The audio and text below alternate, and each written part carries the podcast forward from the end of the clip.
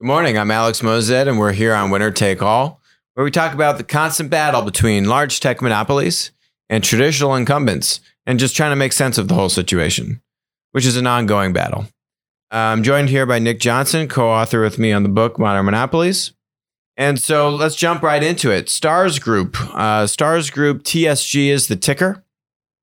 Uh, they were in Platt, the ETF. Their stock, you look here, is up now uh, over 30% this morning on news that they are merging uh, with a company called Flutter. Flutter somewhat recently changed their name from like Patty Book, Um, it based out Paddy of Power. Paddy Power Yeah. out of Ireland, I think. Um, we had looked at them for the ETF, but they are listed as an OTC stock. They, they also have majority linear revenue, I believe. So they have a lot of sports book betting, basically, and stuff that's on their own book. Linear revenue. They don't have as much platform revenue as uh, Stars Group does Group. with PokerStars. Yep. So yeah, so you can see here the news. So Patty Book, Patty, did I get it right? Patty Book? Power. Paddy Power, um, bought FanDuel last year for half a billion dollars, but they they do linear sports betting, as Nick was just talking about. And um, PokerStars is owned by Stars Group. Stars Group owns a variety of different things. We spoke about Stars Group uh, a couple weeks ago, striking a deal with Fox Yep. um, to integrate media and sports betting more closely together. So they struck a $12 billion deal here to create the world's biggest online betting group. Um, so, what is the platform dynamic in this? As Nick was alluding to, Flutter, when you're when you are providing betting services and you are using your own balance sheet to essentially facilitate that bet, right? You are the bookie, and then people are taking bets out. That's linear. That doesn't actually qualify um, as a platform business model. So, what is the platform dynamic here um, of of of just say Stars Group, um, and then we can talk about FanDuel. Yeah, well, Stars Group has PokerStars, which is all basically peer to peer betting. You're playing against other people playing poker. Pretty straightforward. You've got you know a bunch of players sitting at a table playing against each other and betting money. Someone wins, someone loses. Uh, so that that's a what we would call social gaming platform, uh, and that makes up, uh, if I remember right, the lion's share of their revenue. It's Mhm. a huge. They're basically the biggest poker platform in the world. I think by some margin at this point. Yep. Uh, so that's a pretty big driver for them. All, all these all these brand names, right? If if you play like Full Tilt, Sky Bet, you know, PokerStars, these are all part of um, the Stars Group portfolio here. So FanDuel similarly has a platform dynamic around fantasy sports betting um, and that kind of you know sports oriented betting, similar to the the PokerStars platform Right. So dynamic. in FanDuel, basically, you're playing against other people. They call it you know, technically not gambling; it's a game of skill. But basically, what you're doing is uh, pre- trying to predict certain outcomes related to fantasy sports, and you know, putting. And there's a lot of different permutations of it. But you're playing against other players, and some of you win, and some of you lose, and it's a similar similar kind of social gaming platform dynamic. Now, um, fun little tidbit of information. So you may say, "Oh, FanDuel, FanDuel, uh, the founders are getting rich off of this deal." Wrong. FanDuel had been valued at over a billion dollars. The investors um, then outranked the minority shareholders, minority shareholders being the founders, to sell it last year um, to uh, Patty. God, I'm Patty Poker. I'm just not remembering this name today. Whatever. It's now called Flutter. Flutter. Let's go It's with no that. longer Patty. You can see why they changed the name because no one remembers the name. Um, Flutter is much better. So anyway, they sold it to Flutter last year. Took a huge haircut. Sold it for four hundred sixty-five million dollars. It, what val- it was valued at over a billion dollars. Basically, the founders got crammed down, and their equity was basically worth nothing. Founders and early employees didn't get, I think, anything. Uh, I think current executives and later stage investors and you know investors that had a priority did okay. They put in four hundred sixteen million dollars in, in as investment, and it was sold for four hundred sixty-five. So ma- basically, scraped Not, not a great fifteen exit. million dollars more than how much money was actually put into the business. So let's talk about why that is, though. There's FanDuel and there's poker and uh, DraftKings. DraftKings are the two big fantasy sports DraftKings in the they're both predominantly in the U.S. if not entirely, and uh, DraftKings is by all the numbers we've seen much bigger. Uh, DraftKings, I believe, still an independent company. Mm-hmm. Uh, they have uh, the latest numbers I saw. I think they have about 10 million. They claim they have more than 10 million users. What is defined as a user, not exactly clear. Uh, whereas the numbers I found on uh, FanDuel said they had 6 million registered users. Of course, that's not active users, which indicates to me that uh, DraftKings is probably significantly larger Mm-hmm. uh, than FanDuel. So you have that winner take all dynamic uh, happening here, uh, which isn't a surprise looking at the kind of platform dynamic going on.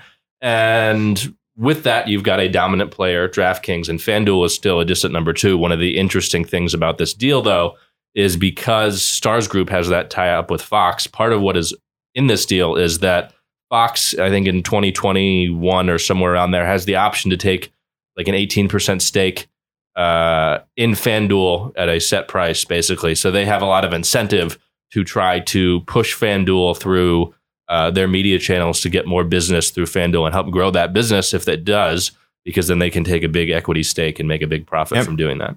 So, you know, it's interesting. DraftKings raised pretty much double the amount of money that FanDuel did. Right. Um, it was rumored that DraftKings is trying to raise more money now at, at, at at least a $2 billion valuation. Obviously, this is now just going to put a lot of increased pressure on DraftKings, Right. where you have now you have the the roll up on the kind of poker betting side of the arena, the traditional linear sports book betting. Now you have the fantasy sports platform betting model. And then you have the distribution from Fox, all rolled up into this one company. Right. Um, which is why, you know, you see Stars Group stock over up over 30% today. All of that's just putting a lot of pressure on DraftKings. It'll be interesting to see what they're able to do. And and the valuation that I think they had previously tried to raise at is now certainly going to come under a lot of pressure. I think the the other piece of it is what do the other big gaming companies do? How do they respond to this? Because if you've got this big dominant online competitor which is trying to grow uh, fantasy sports and is now going to be super dominant in uh, you know poker and doing very well also in sports betting. Well, and How do you respond? What what can was- you do to it respond was to that? Penn National, which Right. owns actual physical casinos. That was what we spoke about a few weeks ago in regards to the Stars Group partnering Right. up with those guys Right. To do a role, you know, to do a partnership there. And so now you could kind of get access to the U.S. markets and all these kinds of so. So yeah, I you know I really like what the company is doing. I think you're starting to see again the winner take all dynamic just playing itself out here naturally. If if the platform is not able to get to the winner take all dynamic just on their own, then you're going to see companies merge and consolidate and come together to rip out cost and just compound those network effects. So um, now let's look at PetSmart. So BC Partners, private equity firm, uh, bought PetSmart in 2015, right? Uh, PetSmart, leading bricks and mortar specialty retailer, 1,600 plus stores. Um, and uh, they, they took the company private, BC Partners, and some limited partners here. Okay. Then a couple years later, they go buy Chewy for about $3.3 billion. Chewy being the leading linear e commerce pet store um, in the market. Basically, now bringing the, the leading retail brick and mortar pet store with the leading e commerce pet store into one. Yep. Um, lots of analysts and skeptics said, you know, this doesn't make any sense. Why would they go and do this? Um, clearly, we've seen in the past few years subsequent to that roll up that I think actually Chewy has just operated quite independently from PetSmart. I don't even know if there's been too much synergy. I think PetSmart was able to help capitalize the business, um, help Chewy kind of continue to focus on growth, bring some capital to the table in the transaction. Um, and I think just the pet industry in general has done very well for itself. I, think part of the rationale of the acquisition was PetSmart's uh, private equity owners were looking at their business and said, "We need to do e-commerce we can't build it ourselves. It's too late, and we have too many problems going on with the real estate and the core business and all those typical retail problems that we've talked about a lot on the show. Uh, so they said, "All right, let's go buy this so we can own some of that growth." It was definitely a kind of bet the company type move, uh, and Mhm. I, it it has paid off pretty well, at least in the short term for them. they lay out the theses. Here's the PetSmart investment thesis. Okay. And then here's the Chewy investment thesis. You read through these bullets. The last bullet kind of touches on synergies and basically just says they can partner up in vendor negotiations and have more leverage with vendors. That's it. So I think really it was just they had a good read on the industry and they said there's a huge growth area here in ecom. They'd clearly seen how effective Chewy was in ecom relative to what PetSmart was trying to do and not doing well. And they made a good bet. Now they spun out Chewy back into a public company. Right. PetSmart also a public company now. And they so, th- so they spun out Chewy as a public company. They own 70% of Chewy Roughly after the IPO, yeah. roughly. And Chewy is currently worth about $9 billion market cap on the public stock market. So do the math. Basically, BC Partners from the $3.3 billion roughly doubled that money um, in, in, what, in what their ownership stake is worth today in Chewy. By all measures, a fantastic investment, basically over two years, doubling a few billion dollars. Pretty good return. Interestingly enough, you say, is there any platform dynamic here? And the answer is no. As you can see here from the synergy bullet, vendor negotiations, that spells linear. That spells I am buying products from manufacturers or from distributors, buying them, putting them on my balance sheet, and then reselling them again. I've actually spoken to the PetSmart CEO about this and said, hey, would you ever think about letting third-party sellers come and sell on, you know, and open up a marketplace on Chewy and get network effects and get a wider assortment of inventory? Because Chewy doesn't have every product that Amazon has for pets. It's just a much more curated experience. Right. There's a much lot more tightly tailored to that buying experience. they're very big on customer service and you know we can help you find the right product and it, it's more of a kind of value added service model in combination with e-commerce and there's also been i think over the last few years a lot more focus i can tell you this as a, a pet owner uh, pet safety you know quality products and uh, Chewy has definitely played into that, I think, pretty well to build, you know, for now, a loyal audience. I think the challenge for them long term is uh, how do you avoid commoditization over the long term and compete with some of these marketplace companies?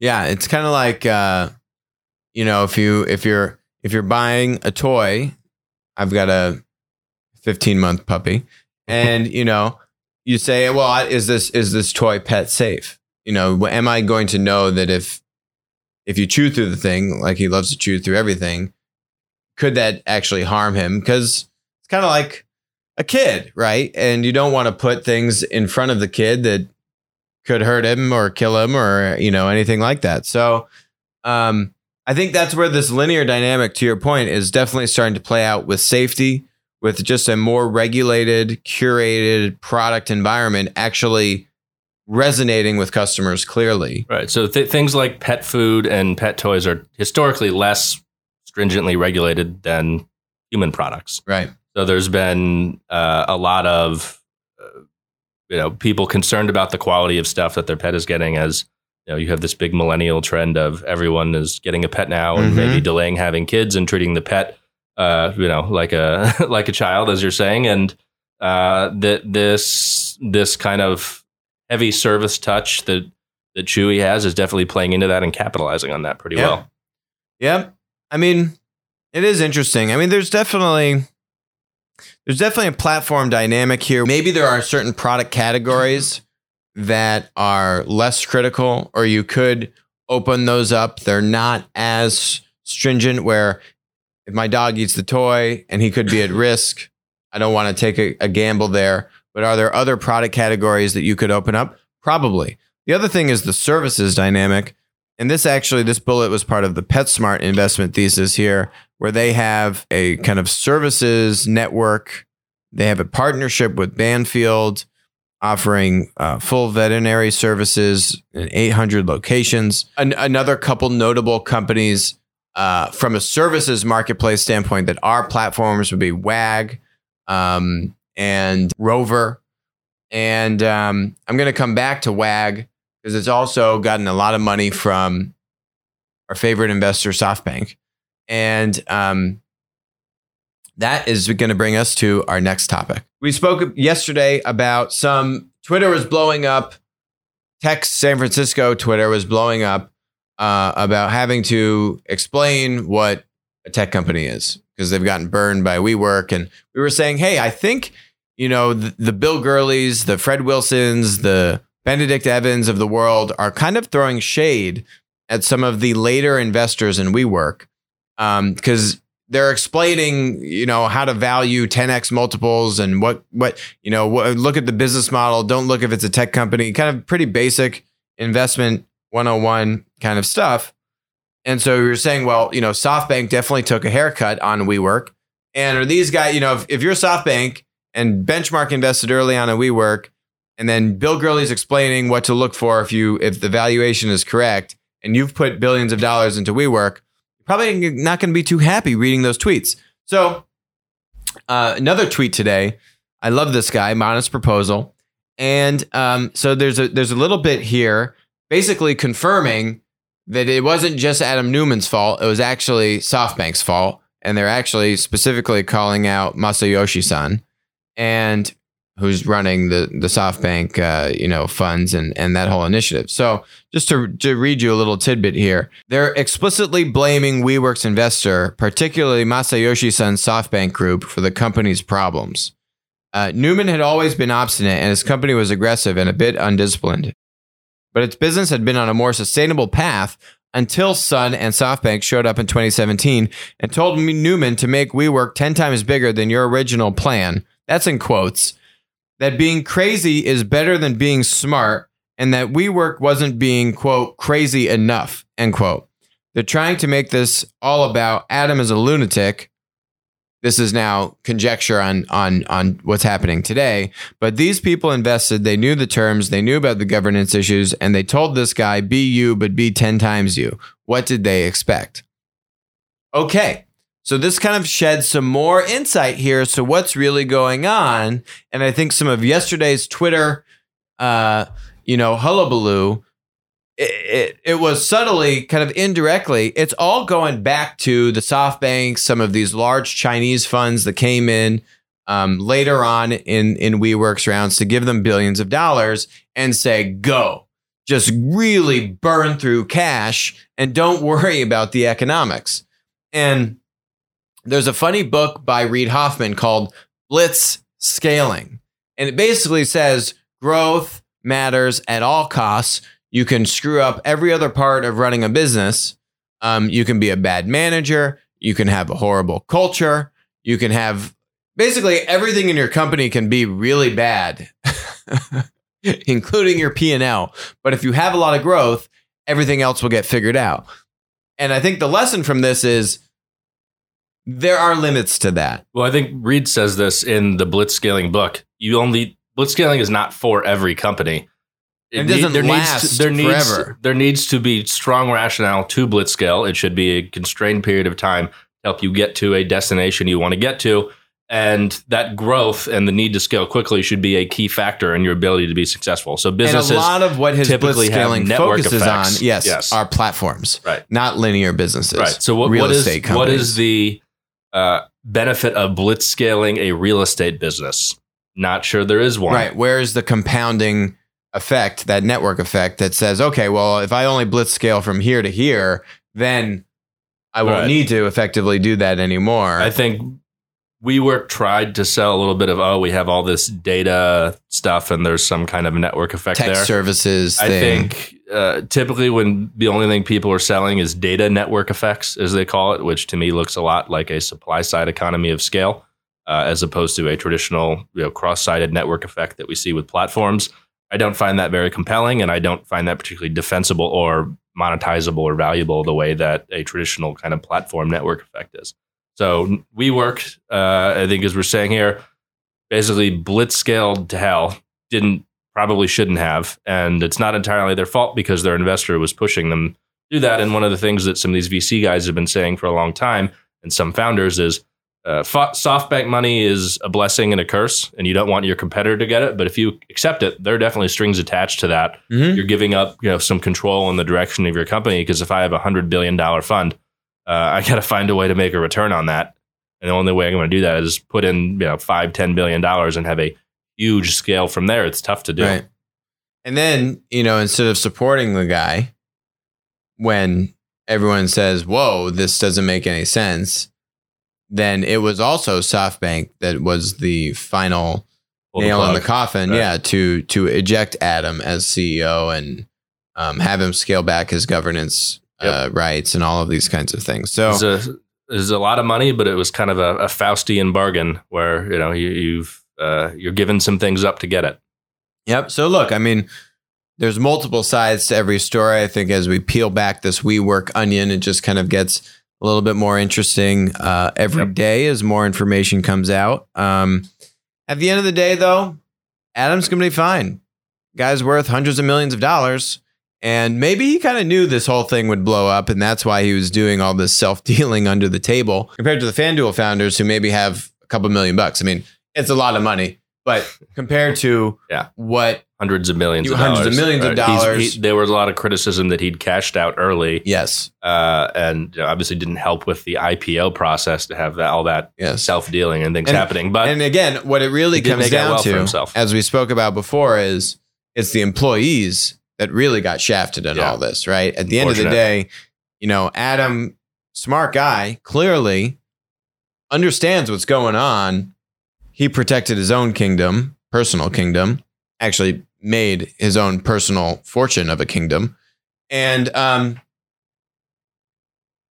got you know basically took the money from the i don't want to call him the devil but took the money that came with a lot of strings to kind of do things that probably didn't make sense in terms of how you'd actually want to grow the business they right. thought they were being aggressive and then they had to throw that out the window and go 10 times as fast okay um, and then who loses when that doesn't work it's the employees their options are all underwater now they have to do layoffs they all the employees that have been there for years thought that they were going to have liquidity finally with the shares. Get a big payout. Now there's no liquidity and they're worth, you know, 25%, uh, 25 cents on the dollar. So, you know, it's unfortunate. Um, and there's a lot of good people that have worked there for a long time and just not going to pan out. So, um, I don't know, you know, I just, have a lot of skepticism when you see non platform companies, linear companies trying to blitz scale and blitz scale at tremendous scale um, when they probably shouldn't need to be continuing to blitz scale.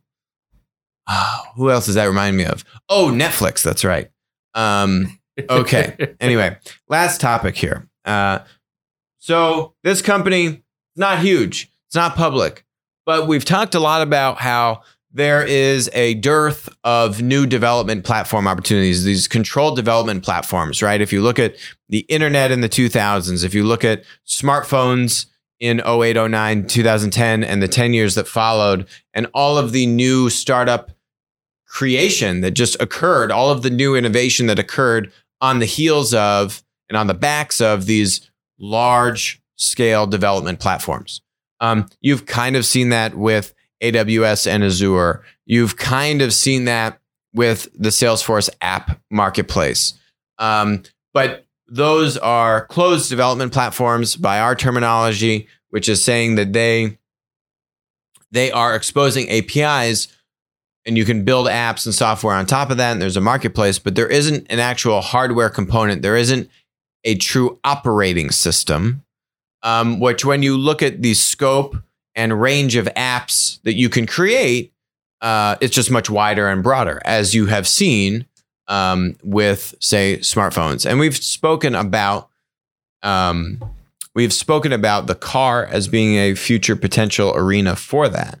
But what about drones? So yesterday, UPS just announced that they had gotten the first commercial license from the government to operate drones, you know, in a fulfillment capability. I want you guys to watch this Skydio company. It's backed by a lot of the who's who in Silicon Valley. I think they've only raised about 60 or 65 million dollars. So this isn't a mega, mega company yet, but just look at some of the this technology in terms of the drone being able to follow you around and take footage of you. So th- no one's controlling the drone. It just knows to follow you and then uses AI to figure it out. I mean, this is pretty cool.